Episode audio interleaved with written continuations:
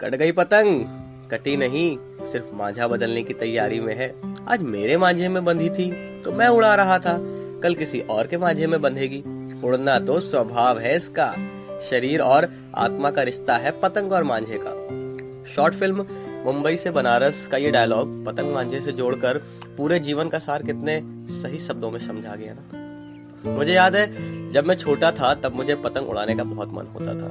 लेकिन मेरे घर वालों और मोहल्ले वालों के हिसाब से पतंग तो गंदे बच्चे उड़ाते हैं। और फिर मैं तो हमेशा से ही अच्छा बच्चा बनना चाहता था। तो इस चक्कर में पतंगबाजी के उस सुख से मैं वंचित ही रहा। मुझे याद है, मेरे घर के बगल में एक बड़ी सी हवेली थी दो मंजिला, जहाँ इकबाल अंकल रहा करते और कभी कभी मैं सबसे नज़र बचाकर उनकी बड़ी सी छत पर उनके बच्चे सलमान के साथ पतंग उड़ाने निकल जाता था।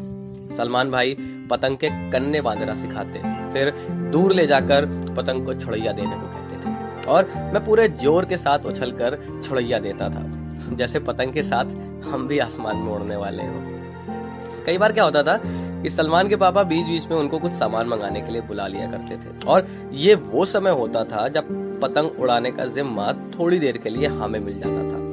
इस हिदायत के साथ कि सिर्फ़ ढील देते रहना और सुनो, ज़्यादा हिली डुली मत करना। यकीन मानिए, वो डोर हाथ में आते ही दिल ट्रेन की रफ्तार सा तेज भागने लगता था। डर लगता था कि कहीं पतंग नीचे गिर गई तो या कोनो काट दी तो का करब हम? और ऐसे में कई बार हवा भी हमारा फुल मौज लेने के मूड में आ जाती थी। तो बहुत बार जब पतंग गिरी तो सलमान भाई से डांट भी मिली। वहीं उनके आने तक अगर पतंग संभाले रहा तो शाबाशी भी। और सही बताएँ तो उस शाबाशी के बीच हम खुद को छोटा मोटा पतंग भाज समझ लिया करते थे। हाँ पतंग कटने के बाद बचे मांझे को चौवा करने की ज़िम्मेदारी भी हमारी होती थी। काहे के सब कहते थे, यार, ये मुन्नू जो है ना, चौवा बहुत अच्छा करता है।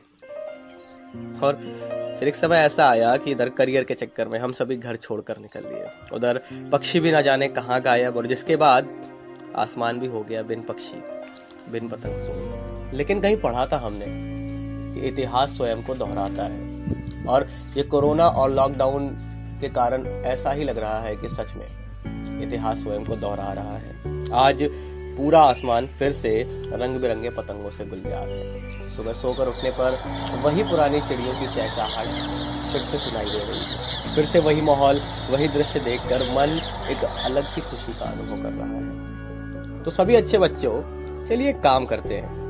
पतंग के कन्ने बांधते हैं मांझा लगाते हैं। किसी को पतंग पकड़ाकर दूर ले जाकर छुड़ैया दिलवाते हैं। अपनी पतंग को भी आसमान के सागर में गोते लगवाते हैं। और थोड़ी देर के लिए ही सही बुरा बच्चा बन जाते हैं।